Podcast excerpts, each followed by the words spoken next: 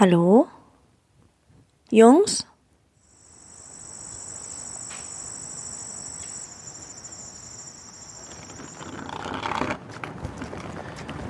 Es ist halb fünf und äh, Sascha ist unterwegs im ersten Schritt der 25-Stunden-Reise nach Champaign, Illinois.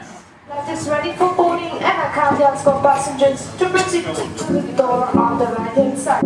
Herzlich willkommen ähm, bei unserer nächsten Folge von Death Reject. Im Hintergrund ähm, hört ihr wahrscheinlich schon, dass da noch andere Leute dabei sind, weil wir sind on the road ähm, bei der Academy of Management Konferenz.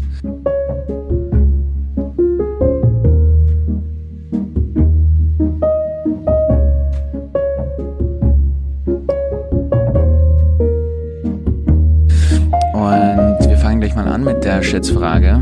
Und zwar, ähm, wie viele äh, Anwesenden zählt die äh, größte Konferenz, wissenschaftliche Konferenz, schätzt ihr? über alle Disziplinen hinweg, also egal was für Disziplin, Genau. ähm, 40.000. 20.000. Ja, sehr gut. Haben wir, haben wir schon zwei auseinanderliegende ähm, Einschätzungen. Okay, ähm, dann würde ich gleich reinstarten. Also erstmal, es sind, ähm, wie man vielleicht bereits vernommen hat, nur Boris und Didi diesmal dabei. Und diesmal geht die Folge primär darum, um äh, Konferenzen und das ganze Rahmenprogramm. Und haben gedacht, wir teilen da mal ein bisschen unsere Eindrücke davon, von teilweise Erstkonferenzbesuchern und Leuten wie die und mir, die relativ wenige Konferenzen bis jetzt mitbekommen haben. Und dann fragen wir gleich mal, Boris, äh, ja, was ist das, wo wir hier eigentlich sind und worum geht's hier? Ja, wir sind ähm, in Boston, Massachusetts und, äh, und wir sind auf dem Annual Meeting der Academy of Management. Die Academy of Management ist ein internationaler Zusammenschluss von ähm, Wissenschaftlern und Wissenschaftlerinnen, die sich eben mit der Thematik Management auseinandersetzen und die sich einmal im Jahr treffen und eben über ihre Forschung sprechen. Ähm, genau. Okay, äh, und was waren so die Highlights bis jetzt? Die Highlights bis jetzt, das ist eine gute Frage. Also ich glaube, bevor man das beantworten kann, muss man sagen, es gibt ein unglaubliches Angebot an, an Sessions. Also man muss sich das vorstellen, es sind mehrere tausend Sessions, die es da gibt. Und da muss man sich durch dieses Programm durchgraben. Was für mich bis jetzt das Highlight war, ähm, war ein Workshop über Content Analysis der wirklich sehr gut gezeigt hat, was State of the Art ist, also was wird gemacht in dem Feld und wie kann man selbst sich weiterentwickeln. Was ist Content Analysis? Ha, super. Ich glaube, das ist schwer Fragen am Anfang. Wenn das so gut war, dann erklären Sie doch, was Content Analysis ist. Das haben die auch nicht gesagt im Workshop. Content Analysis, ähm, spezifischer war es eigentlich Computer-Aided ähm, Content Analysis. Das ist vor allem also die Interpretation von Texten durch ähm, computergeschützte Methoden, würde ich sagen. Ich hoffe, das stimmt. Ja. Es wird auf jeden Fall gecrosscheckt und dann schauen wir, ob du recht hast. Boris, heb die Hand. Genau, äh, vielleicht würde ich gerne noch mal kurz was dazu erklären, weil du gerade erklärt hast, äh, wie viele Sessions es hier eigentlich gibt. Ich habe irgendwie was gesehen, 2200 Veranstaltungen im Rahmen der Konferenz. Und was einem etwas hilft, sich zu orientieren, auch die Themen zu sortieren, ist, dass die ganze Academy, also die Gesamtorganisation eingeteilt ist in Untergruppen, die sich Divisions nennen die halt nochmal einen speziellen Themenfokus haben. Also beispielsweise ähm, Didi und ich sind in der ähm, in der Division ähm, in der Division STR. Jede Menge Abkürzungen. Also schau, schau, ich Jede Menge, genau, jede Menge Abkürzungen. Ähm, ähm, ja, genau, und äh, also okay, jetzt haben wir einen Faden verloren, okay. Also die, die Academy ist eingeteilt in, in Untergruppen, die eben Themenfokus haben. Wir sind in der Untergruppe STR, also die Abkürzung für Strategy. Und ähm, darin so gibt einem das die Möglichkeit, sich einfach spezifisch auf seine Themen etwas rauszusuchen. Ähm, sonst, glaube ich, würde man den Überblick komplett verlieren. Ja, es, es, war, es war extrem schwer am Anfang, sich überhaupt irgendwie zu organisieren. Äh, Wie Boris schon gemeint hat, 2700 oder was ähm, verschiedene Veranstaltungen, wo man hingehen kann. Und da muss man sich auseinandersetzen damit, okay, es gibt PDWs, es gibt Konsortia, es gibt Symposia und es gibt Paper Sessions und dann gibt es wahrscheinlich noch irgendwelche Sachen zwischendrin, also so Societies und so weiter. Und die kann man dann halt gut unterteilen in so Konsortia, wo es halt wirklich für Early Faculty oder Doktorstudenten sind, wo man ähm, nochmal besser networken kann und seine Leute wirklich vor allem in, innerhalb der Divisionen näher kennenlernen kann und mit anderen Studenten reden kann, mit anderen Professoren reden kann, seine Forschung austauschen kann. Da gibt's die Paper Development Workshops, die PDWs, wo halt, wie Didi schon drüber gesprochen hat, äh, wo es dann zu Themengebieten, glaube ich, so ein, so ein bisschen angewandt dazu geht und, und vorgeführt wird, was da vor allem methodenmäßig, aber auch themenmäßig sich tut. Und so Paper Sessions sind dann die, wo Leute wirklich ihre Forschung vorstellen, äh, die sie entweder kurz vom Publizieren sind oder publiziert haben, teilweise, glaube ich auch. Ich, ich glaube, publiziert sind die allermeisten nicht. Ähm, also okay. Darf, also darf nicht. Also du kannst Darf nicht, okay. wenn du schon das publiziert hast, darfst du es eigentlich nicht einreichen von dem her. Ähm, aber ich muss sagen, was mich immer noch verwirrt, ist die Frage, was ist überhaupt ein Konsortium? Great. We just finished our consortium here at the Northeastern University as part of the Academy of Management annual meeting, and I'm very happy to um, have someone to talk to again about what consortiums even are about. I'll just let him introduce himself briefly. Great. I'm Frank Nagel. I'm an assistant professor in the strategy unit at Harvard Business School. Thank you very much for taking the time to uh, talk to me and the listeners. And as just a um, brief question, would you want to give a quick overview of what what is it a consortium exactly? Sure. So uh, the consortiums tend to be uh, targeted at different ages in the doctoral program. So there's some that are targeted at people about to go on the market, some that are targeted at earlier stage, and the goal is really to help you think about um, what you should be focused on during various times in your doctoral program, and and from the research perspective, from the teaching perspective, from the networking perspective, and all these types of things. And it, and also it's a great opportunity to meet people in your field, both uh, professors and also your colleagues from other schools because that's going to be your cohort that's going to go on the market with you at the same time, and um, and that's a very important connections to make as well. Perfect. And uh, so, what would you say? At what kind of stage should a PhD researcher be in when attending this, um, let's say, classical doctoral consortium? Sure. So I would say that the the first year is probably too early. Um, the final year is is um, important if it's kind of a consortium that's geared for people at the final year. But I think somewhere before the final year, maybe one year before that, uh, is a great time because that's when um, you know you can start getting you you have a better sense of what your dissertation will look like, um, or at least what your research questions are, and maybe your data set and things like that. So you can get some good feedback uh, from the people, and then also more importantly, or potentially more importantly, is that that's when you need to start getting people to meet people, so that when you go on the job market, they're not hearing about you for the first time when they read your your CV and your you know when you're sending your application, they've actually met you before, and they can put a face to the name and to the application because that helps everybody better understand. You know, will this person be a good fit for our department or or not? Yeah, that makes that makes sense. And and what I've noticed is there's quite a lot of consortiums going around, especially in a very tight period of time. Do you have any advice on on how to actually strategically select what consortium to go to? Sure, that's a great question. So my research uh, is at the intersection of strategy and technology. So for me, at the Academy of Management, um, I'm in both the strategy uh, uh, group and also the TIM group.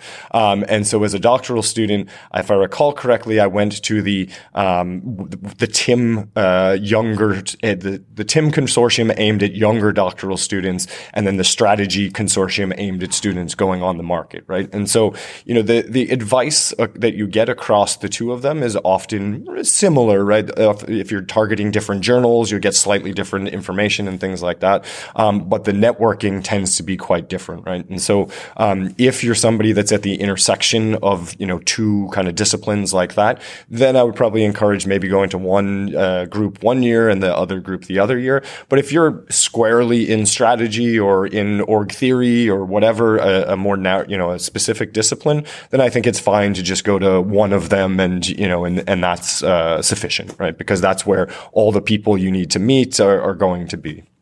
What are like the key takeaways that people should go into into um, a consortium with? Like, are there particular questions one should have in mind, or particular goals that you should get out of going to a consortium?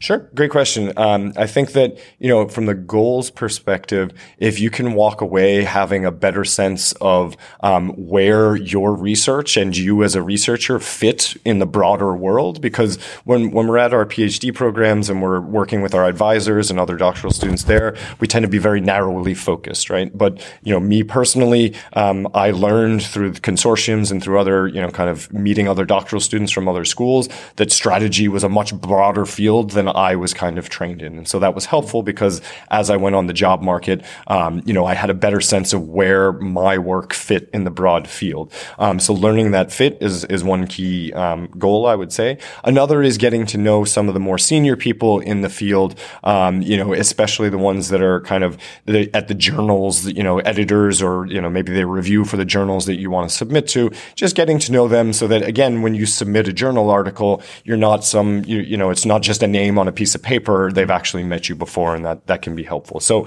um, you know, the fit, uh, the networking, and then the last thing would be again, kind of the taking away, you know, some pieces of information, um, that are useful for where you are in the, in the process, right? So, you know, uh, we're just finished the, the strategy, uh, doctoral consortium. We talked about, um, you know, research, research pipeline, the job market paper, um, teaching, all of these things. Um, but think about, you know, which of one or two of those things are most important for you right now, um, and and make some notes for what may be important later, right? So I I talked about teaching today. Um, that you know is is useful uh, a little bit as a doctoral student, but will be more useful down the line once you're starting as a, a, a faculty member. And maybe as a final question, um, you are all, especially faculty, extremely busy people. Why do you even do these consortiums? I mean, there was so many here and I'd just be interested to hear what is what is your motivation for, for going faculty to these members. Yeah, yeah, I, it's you know it's it's fun for us in some ways. Absolutely, like it's very busy, and you know today's the consortiums have different amounts of time. Ours was a day and a half basically, um, and so for you know for me it's it's nice to meet the the younger doctoral students and hear what they think is interesting because um, the older you get as a faculty member, the less in touch you are with kind of what is the cutting edge and what are the the you know what's of interest to people today. Um, and so that's you know a useful uh, uh, one useful reason, and the other is also you know a reciprocity one. Uh, you know I got value out of it when I was a, a, doctoral student, and so paying it forward I think is an important thing. Um, you know just like as you start submitting articles to journals, you should probably be a referee for those journals, right? And so it's um, a world that runs on reciprocity, and I think it's important to kind of pay it back, and and it's fun. It's fun. Well, thank you very much for the amazing talk, for all the feedback you gave us, and thanks also for just taking some even extra time to talk to me again. Absolutely. And so, um, all the best for the rest of the conference, and I hope to see you around um, either later or uh, in, in, the future. Thank you very Good much. Luck. Wir haben ja äh, eben mit, mit, mit dem Nägel, äh, mit dem Frank Nägel von Harvard, der hat das auch schon ganz gut erklärt in einem separaten Interview. Aber im Grunde genommen ist es, ist es eine gesonderte Zusammenkunft von meistens spätphasigeren PhD-Studenten und wo die Dichte an Faculty-Membern sehr hoch ist und wo man sich dann sehr gut wirklich eins zu eins austauschen kann und zu seiner Forschung gesondert Feedback bekommen kann in Mentorship-Sessions äh, und das soll dich halt optimal auf den Jobmarket vorbereiten, der, ich glaube, ich kann nicht über alle äh, Wissenschaftsfelder reden, aber vor allem im Management und Business ziemlich kompetitiv zu sein scheint und da muss man sich halt wirklich strategisch darauf vorbereiten äh, und da helfen halt die Konsortia. Ähm, vielleicht kurz noch als Ergänzung, du hast gerade gesagt, dass es eigentlich nur PhD-Studenten sind. Nach meinem Verständnis geht es die gesamte ähm, Career, den gesamten, den gesamten Career Path lang. Also die ersten Konsortien sind, wenn man beginnt mit dem PhD. Also ich war auf einem auf einem Konsortium Manager Dissertation, was für sehr Early Scholars ist. Und sobald man am Ende des PhDs ist, gibt es nochmal einen und da werden welche angeboten, dann für Leute, die einen PhD bereits haben, dann für Leute, die ähm, gerade auf dem Weg zum Tenure-Track sind. Also die Konsortien scheinen einen so ein bisschen in diesem Career Path zu begleiten und einem Tipps zu geben und eben auch das Netzwerk zu stärken, was glaube ich, oder was offensichtlich sehr, sehr wichtig in Academia ist.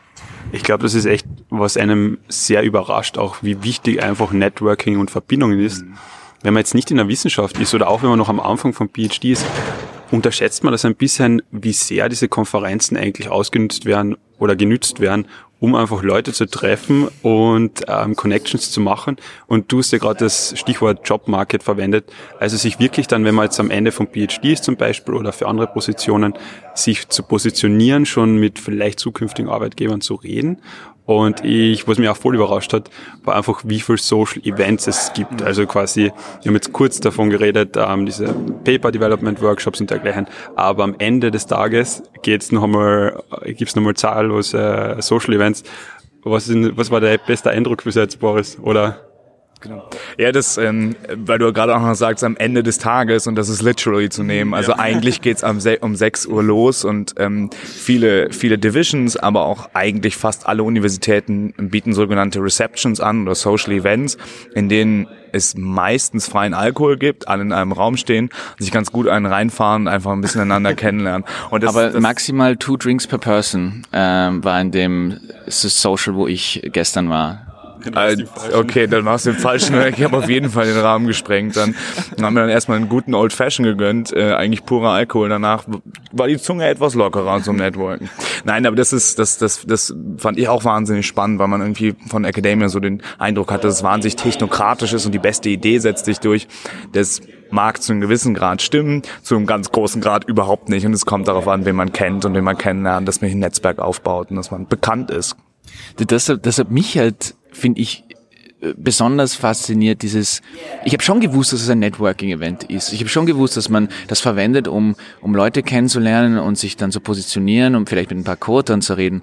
Aber das ist halt wirklich ein Power Networking Session. Also die Profis, die hier sind zum dritten, vierten Mal, die gehen teilweise gar nicht mehr auf die Sessions, sondern die nehmen sich echt vor, wirklich sich mit 10, 15 Leuten zu treffen, sei es ähm, potenzielle Co-Autoren, aber auch sehr viel mit so den, den Editors von den Journalen nochmal hinzugehen und sein Paper noch irgendwie zu, zu positionieren und vielleicht irgendwelche Tipps rauszubekommen. Vielleicht, wenn man was eingereicht hat, nochmal klarzustellen mit dem Editor so, okay, wie soll ich diese Kommentare verstehen? Verstehen, verstehen Sie Sie das Paper, was kommt noch auf mich zu. Also dass, äh, dass das so brutal wichtig ist, auf so vielen Ebenen vernetzt zu sein, da bin ich vielleicht ein bisschen naiv gewesen, aber ich habe mich schon nochmal überrascht, wie, wie brutal das hier vor allem in, in, in der Forschung gemacht wird. Ich möchte jetzt da nochmal kurz das, das Gegen, die Gegendarstellung machen. Ähm, besonders die PDWs, die wir eben schon angesprochen haben, also die entweder Professional oder Paper Development Workshops, Professional ist eher Methoden fokussiert, äh, Paper Development ist eher Theorie fokussiert, die habe ich als wahnsinnig hilfreich empfunden. Also die Paper Presentations oder die Paper Sessions scheinen sehr stark dafür da zu sein, seine Ideen zu verteilen, während die Paper Development oder die PDWs eher dazu da sind, Dinge zu entwickeln. Also aus meiner Sicht werde ich beim nächsten Mal noch mehr bei PDWs PDWs einreichen, noch mehr dort in die Gespräche treten, weil da habe ich wirklich sehr konkretes, sehr spezifisches Feedback bekommen von teilweise very late stage oder very senior ähm, Forscher und Forscherinnen. Das hat, hat mir am meisten geholfen jetzt von der von der theoretischen oder von der fachlichen Perspektive neben den ganzen Receptions das, das war, also wir sind jetzt sehr AOM fokussiert, das ist ja das Academy of Management Meeting. Äh, das ist eine von vielen, im Grunde genommen einer der wichtigsten, nicht einmal die wichtigste, sondern weil es gibt auch noch, wenn du sehr im Marketing bist, gibt es das AMA, was ich mitbekommen habe auf dem anderen Konsortium, dass das eigentlich so das Hauptding ist. Und wisst ihr von euren Konferenzen, ob dieser Rahmen vergleichbar ist, dass, dass dieses PDW Konstrukt, dass man vorher Workshops hat, wo man an seiner Forschung arbeiten kann und dann werden erst die Forschungen präsentiert. Kennt ihr das aus anderen, anderen Konferenzen? Also ich bin ja im Herbst noch bei der SMS, das ist die Strategic Management Society ähm, Annual Conference und da ist es auch so, dass das Ganze mit PDW startet am Samstag den ganzen Tag, ist aber wesentlich kleiner natürlich, weil es spezialisierter ist. Ähm, ich glaube, was ich halt bei der EOM wirklich zeige, ist diese man fühlt sich am Anfang erschlagen. Es ist jetzt, glaube ich, gut rausgekommen, wie viel verschiedene Aspekte es gibt bei dieser Konferenz.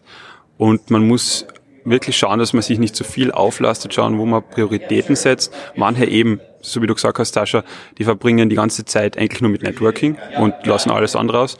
Und andere gehen wirklich, so wie du es gesagt hast, ähm, Boris, ähm, gehen in die Paper Development Workshops. Und man musste sich echt überlegen, in welcher Phase vom PhD ist man. Und ja, es ist sicher speziell, ähm, die EOM. Und man muss es unterscheiden von anderen Konferenzen in seinem Fachbereich, aber sicher extrem wichtig, um sich zu positionieren, ja. Ja, Boris? Ähm, worauf ich nochmal oder was ich noch gerne ansprechen wollte, dadurch, dass es meine erste Konferenz ist, ähm, ich war schon ein bisschen, sagen wir mal, ich, ich hatte etwas Angst, dass es sehr kompetitiv ist und so ein, so ein sehr starkes Ellenbogending, aber zumindest auf unserer Stufe oder auf der Stufe, wo ich mich jetzt gerade befinde, also Early Stage PhD, sind die Leute wahnsinnig hilfreich, wahnsinnig freundlich und ich muss sagen, ich habe wirklich auch mit wirklich großen Namen sehr offen sprechen können, ähm, habe ein paar Hände geschüttelt, was mich total erfreut hat, weil es ist für mich jetzt auch so ein bisschen Test, ist quasi dieser Kontext, ein Kontext, in dem ich mich bewegen möchte. Und ich muss sagen, ähm, ich bin bin sehr positiv oder positiv überrascht, ähm, wie kollegial, wie wie wie unterstützend doch der Kontext ist. Das das das ist mir wichtig. Ja. wenn wir schon dabei sind, also ähnlich wie ähnlich wie Boris war ich am Anfang ein bisschen ein bisschen bedenken, weil es so eine große Konferenz ist und die Konferenzen und Meetings, wo ich bis jetzt war, waren wesentlich kleiner. Aber ich war echt positiv überrascht, auch wie zugänglich alle sind und wie, wie leicht man ins Gespräch kommt. Und hätte ich immer gefragt, was waren denn, was waren denn so die Highlights für euch jetzt, wenn man das auf ein, zwei Punkte äh, runterbrechen kann? Äh, also für mich war es ähm, ein PDW in ähm, Psychological Perspectives ähm, in oder on Strategy. Ähm, der war für mich super hilfreich. Da waren ganz große Namen aus unserer kleinen Bubble auf der Stage und haben diskutiert, was gerade Herausforderungen sind, was Themen sind. Also da einfach sehr viel mitnehmen können. Und dann im Anschluss habe ich eben eine Idee von mir diskutieren können, habe da auch wirklich cooles Feedback bekommen und ähm, das hat mich total motiviert, weil das ähm, hilft dann einfach auch meine Einschätzung zu bekommen von jemandem, der nicht sowieso am eigenen Lehr Lehrstuhl ist, der nicht an der gleichen Uni ist, sondern einfach eine komplett andere Perspektive hat. Das war ein, ein, ähm, eine Person, die auch lange ähm, bei einem super großen Journal als Editor ähm, tätig war. Und ähm, er hat auch wahnsinnig gute Tipps gegeben fürs Framing von dem Paper, wie man es weiterentwickeln könnte, was man wegnehmen sollte. Ähm, ich glaube, das ist auch so eine kurzer Einwurf, besonders am Anfang des PhD-Studiums ist man, glaube ich, super breit aufgestellt und er, er hat halt wirklich so das gut runterspitzen können oder anspitzen können ähm, und weiß auf jeden Fall, worauf ich mich jetzt in nächster Zeit fokussieren werde. Und das ist, glaube ich, der, der Best Case äh, Outcome von so einer Konferenz, dass man einfach Bock hat und eine Idee hat, wie man weiterarbeiten kann. Hm. Ja.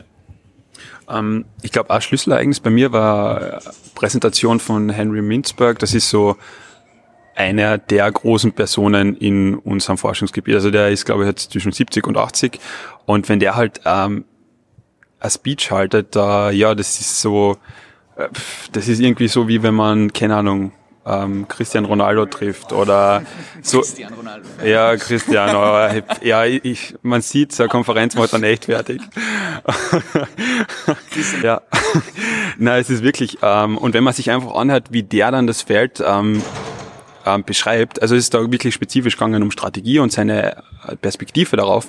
Und dann sieht man, okay, ähm, Fragen, die einen selbst das PhD quälen oder wo man sich unsicher ist, wo man einfach selbst nicht ähm, weiß, okay, ist das jetzt einfach, weil ich nicht intelligent genug bin, ich verstehe es nicht, oder sind das wirklich so große Probleme und die sind einfach schwer zu beantworten und die werden dann wieder aufgeworfen und das ist so ein bisschen ein Loslassen, so von der Schulter nehmen, dass man sagt, okay, ich bin doch nicht so dumm und es ist wirklich eine Challenge das war für mich ähm, ein großer Moment. Der andere war einfach, ähm, eben Leute direkt anzusprechen. Ich habe jetzt heute zum Beispiel mit jemandem geredet, der ähm, ein Paper geschrieben hat, genau über das gleiche Thema wie ich, also ein, ein Konstrukt. Und dann bin ich einfach hingegangen und habe zwei kurze, einfache Fragen gestellt, die mich aber Ewigkeiten beschäftigen und er gibt mir in zwei Minuten eine Antwort und that's it. Also ich habe das gelöst und äh, kenne mich viel besser aus in so kurzer Zeit, also extrem effizient und hilft einem sehr viel weiter. Ja, ich, ich habe dann, wir waren ja gemeinsam auf so einem Symposium heute und da sind zwei ganz gute Sachen auch gefallen. Das eine von, ich weiß den Namen leider nicht mehr, also ist zu Textual Analysis gegangen, da hat er gemeint, naja, man, man kann sich ziemlich schnell in so Problemstellungen verlieren und da ist es oft das Einfachste, jemanden zu fragen, wirklich einfach auch per E-Mail zu, zu fragen, der sich damit hunderte von Stunden beschäftigt hat und dir das innerhalb von drei Minuten einfach erklären kann. Und so sparst du dir dann einen riesigen Aufwand, das alles irgendwie aufzu, aufzurollen wieder und kannst dich auf das konzentrieren, wo du vielleicht noch Mehrwert schaffen kannst. Und das zweite war auch dieses, äh, dieser Tipp, start, start feeling comfort, äh, was was? wunderbar inspirierender Quote. Be comfortable feeling stupid, äh, hat er gesagt. Und das ist halt, finde ich, auch wirklich, äh, das stimmt halt einfach. Als PhD fühlt man sich gut 80 Prozent der Zeit ziemlich stupid und fragt sich, äh, ob man, ob andere eigentlich auch so stupid sind. Ja, aber genau an dem Punkt, ähm, das beschäftigt mich nämlich auch total. Ähm, man, man hat ja eine Tendency, sehr, sehr gute Paper zu lesen. Und das sind die absoluten absoluten Top-Paper, wo ähm, so Chetanand Kani hat erzählt, dass sie an einer Datencollection zwei, also einmal in der Sammeln Phase der Datensammlung zwei Jahre mit verbracht hat. Ähm, und das ist ein wahnsinnig gutes Paper und dann liest man das und denkt sich, ich werde das niemals hinkriegen. Ich bin viel zu dumm. Keine Ahnung, wie das geht. Ich verstehe es auch kaum. Doch, verstehen tut man es schon. Und denkt so, das kann ich nicht. Äh, und dann äh, ist man jetzt hier aber im Austausch mit anderen Leuten, die ebenfalls auf der eigenen Stufe oder auf der eigenen Ebene sind, dann ebenfalls eher am Beginn oder eben PhD-Studenten. Man sieht andere Präsentationen und man sieht auch, jetzt bin ich jetzt mal ganz ehrlich, einfach auch nicht so gute Paper. Und das hilft, wenn man endlich mal so sieht, okay, man, ah, es ist ein sau sau anstrengender Prozess. Es ist einfach Arbeit ähm, und man sieht nicht nur das super polischte Endergebnis, sondern man sieht halt auch mal die Zwischensteps und man sieht Leute, die ebenfalls Probleme haben. Man sieht Sachen, die knirschen oder man sieht Sachen, wo man denkt, okay, ich habe jetzt auch mal ein Feedback und ich finde die Idee schwach oder die Konstrukte bauen nicht vernünftig aufeinander auf. Und das hat mir auch nochmal ein besseres Gefühl gegeben, dass ich mich etwas more comfortable with my own stupidity fühle. Also ähm, ja, kann ich nur unterstreichen. Also ich habe was sehr ähnliches ähm, gefühlt und zwar wirklich so eine Achterbahn von einem Tag auf den anderen, wo ich am ersten Tag war das so die komplette Begeisterung mit der Wissenschaft, weil so coole Präsentationen, so, boah ja, ich möchte mich damit beschäftigen und spannend und weiterentwickeln und was Cooles machen und am nächsten Tag sind wir eben in diesem Psychological Perspective zusammengesessen und dann hört man das und es ist nicht so, dass man es nicht versteht, ja. aber eben dann sagt wer zweieinhalb Jahre oder zwei Jahre Datencollection und man denkt sich, schön, ich habe jetzt ähm, vier Jahre Zeit, ich habe überhaupt keinen Plan und es ist, es ist irgendwie so, es ist nicht so, dass man nicht versteht, wie es dort, wie der Weg ausschauen würde und die Bestandteile vom Weg. Aber es ist einfach so unrealistisch. Es ist irgendwie so, als wenn jemand sagt, okay, nächstes Jahr muss bei der Olympiade teilnehmen und jetzt fangen wir an trainieren. Und ja, pressure is on. Es ist einfach, ja, so ein huge, also wirklich so eine große, große Lücke zwischen dem, wo man ist als PhD und was man dann von solchen Professoren hört. Und das ist halt auch ja, sehr, sehr hart. Also, wie gesagt, da finde ich, sind die Paper Development Workshops besonders auch etwas nicht ganz so gute, etwas heilsam. Also mir hat das viel geholfen, einfach auch mal Scheißpräsentationen zu sehen. Ja, das war doch im, in, in, in den Konsortien, fand ich, wenn man dann mit diesen Leuten, die eigentlich von Top-Unis kommen und einfach, also Stanford, Harvard, teilweise MIT und man denkt sich, das sind andere Lebewesen, andere Geschöpfe, die denken ganz anders, sie sind weiterentwickelt. Und ah, das ist, das ist, das ist dann ganz schön zu sehen, also Schadenfreude. Aber es ist halt auch, es hilft eben, wie Boris gesagt hat, auch zu sehen, dass deren Forschung teilweise trivial ist, also um, um das wirklich nett auszudrücken, dass also zumindest so trivial wie die eigene ist und dass man dann nochmal realisieren muss, wir sind alle PhD-Studenten und auch immer wieder diese Meldung, die, die, die erfolgreichsten Forscher überhaupt in unserem Feld, so erfolgreich wie man nur sein kann, werden immer noch rejected von, von, äh, von den Journals und zwar desk rejected. Nicht nach einem Review-Prozess, sondern einfach die reichen was ein, an dem sie fünf Jahre lang geforscht desk reject. Genau. Was ist, das, was ist der Desk Reject? Wollen wir das jetzt beantworten? Nein, ich glaube, ich finde, ich glaube, gar keinen Fall. Wir erklären das nicht. Nein, ich, ich glaube, wir sollten. Ich habe das auch in dem Interview mit mit einer Journal-Editorin hat sie das auch erwähnt und ich, ich finde, wir sollten das, wir sollten auch unseren Zuhörern erlauben, ein bisschen selber mitzudenken. Und ehrlich gesagt möchte ich jetzt positionieren, dass wir nie erklären, was der Name unseres Podcasts okay. ist. Äh, aber zurück zum Thema, jetzt hört es auf, mich zu unterbrechen. Ich habe das Mikrofon. Ähm, ich, fand das, ich fand das echt nochmal schön zu hören, dass wirklich Leute, die, die, die arriviertesten Forscher trotzdem noch einfach rejected werden von Journalen. Einfach so, wie wir PhD-Studenten, ganz genauso. Ähm, jetzt möchte ich euch zwar nochmal fragen, jetzt sind wir quasi am vorletzten Tag von der EOM. Wie ordnet ihr die Bedeutung von der EOM für ein PhD ein? Ähm, ja. Ähm, ich dachte, dass die, also ich kann es nur für die AOM sagen, ich dachte, die AOM sei wahnsinnig wichtig, um gute Ideen zu entwickeln, um Input zu bekommen. was ich jetzt im Nachgang eher für mich sage, ist, es war für mich wahnsinnig wichtig zu verstehen, wie Academia funktioniert, also wie ähm, wie der Forsch, wie die wie sagt man, wie sagt man, Forschung funktioniert, ähm, eben mit den Aspekten, über die wir gesprochen haben, dass es ähm, it's a people's game, ähm, es geht darum, sich selbst zu positionieren. Ähm, es ist wahnsinnig hart, aber viele Leute sind sind arbeiten auch dran, besser zu werden. Ähm, also ich habe das Gefühl, ich habe eher besser begriffen, wie es funktioniert, als jetzt ganz, ganz genau zu wissen, wie ich jetzt weiter forschen kann. Äh, und das ist was, was ich auf jeden Fall voll mitnehmen kann. Ja, es, es stimmt schon. Also die, die Anfangsidee von, von Konferenzen ist sehr oft, dass man glaubt, dass man Ideen bekommen wird und sagen wir jetzt salopp gesagt, so schlauer wird für die, für die, für die Forschung, für die eigene Forschung. Aber es ist halt wirklich einerseits noch dieser Motivationsfaktor, weil es ist, man ist einsam im Büro. Teilweise, man arbeitet fast eigentlich ein Jahr für diese, für diese Tage, damit man die Chance hat, das zu präsentieren, was man präsentieren will. Und damit man mit lauter Leuten ist, die man, die normalerweise nie in einem Raum wären und alle dasselbe machen wie du und wirklich nochmal die Motivation daraus zu schöpfen ähm, aber eben auch das Networken, auch einfach irgendwen finden, der sowas ähnliches macht wie du, um, um Ideen auszutauschen und vielleicht sogar für die Zukunft jemanden zu finden, mit dem man gemeinsam arbeitet.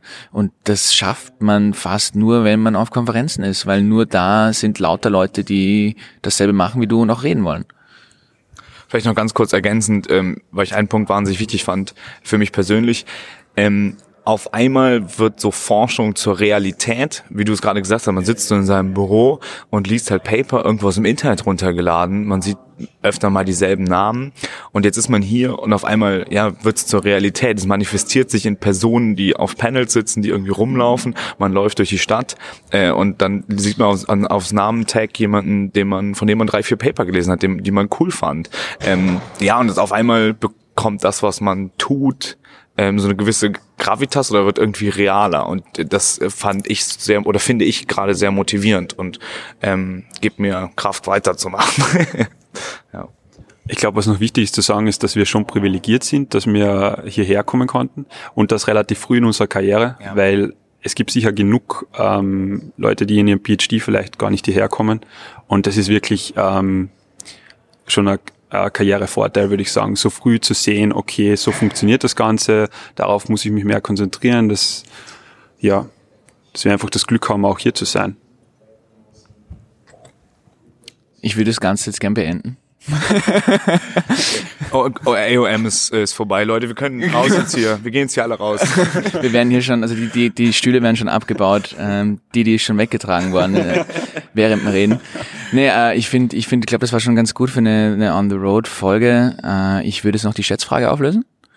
Ähm, wie, also das, das Gute ist, ich habe hier keine, keine vertrauliche Information dazu gefunden. Also Wow. Es gab keinen.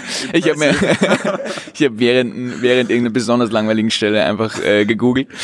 Und und und es scheint, dass die Society for Neuroscience äh, zumindest mit einer der größten Societies ist, äh, also Konferenzen ist, wo 30.000 Leute ähm, teilgenommen haben 2018. Was hast du gesagt? 40. Und du hast 20.000 gesagt. Also schöner Gleichstand.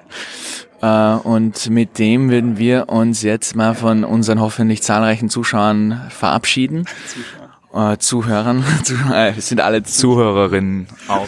Genau, und von denen auch ganz viele sind alle relativ müde und freuen uns schon nach Hause zu fliegen. Genau, die eine abschließende Bemerkung. Ich hätte nicht gedacht, dass es so sau anstrengend ist. Ich bin komplett fertig, ja. muss ich schon sagen. Also wer das mal zu einer Konferenz fliegt, sollte äh, sich vorher ein bisschen schonen, sollte achten, dass er, dass er Ruhephasen hat, dass er ein bisschen was schläft, weil es ist schon brutalst anstrengend. Ja. Sorry, um jetzt da nochmal reinzugrätschen. Ja, komplett fertig, deswegen. Ja, es ist im Grunde genommen ein, ein, ein Festival-Feeling nur für Akademiker. äh, und weniger Musik. Aber mindestens genauso viel Drogen und Alkohol. mindestens. Äh, ja, das, das war's mal von, von unserer Seite. Wie immer folgt uns auf den sozialen Medien, allen, die ihr könnt und wo wir vertreten sind. Und äh, wie sagt man, subscriben? liebe unter, unterschreiben und liebe Grüße aus Massachusetts. Genau, aus Massachusetts. Subscribt uns auf Overcast, Apple und Spotify und überall, wo ihr noch findet. Äh, produziert das Ganze von Alexander Staub und die Musik-Credits findet ihr irgendwo unten in den Beschreibungen. Und wir gehen jetzt mal auf die nächste Reception und feiern noch ein letztes Mal. Alright, bye bye. Diese Folge wurde geschnitten vom Safal.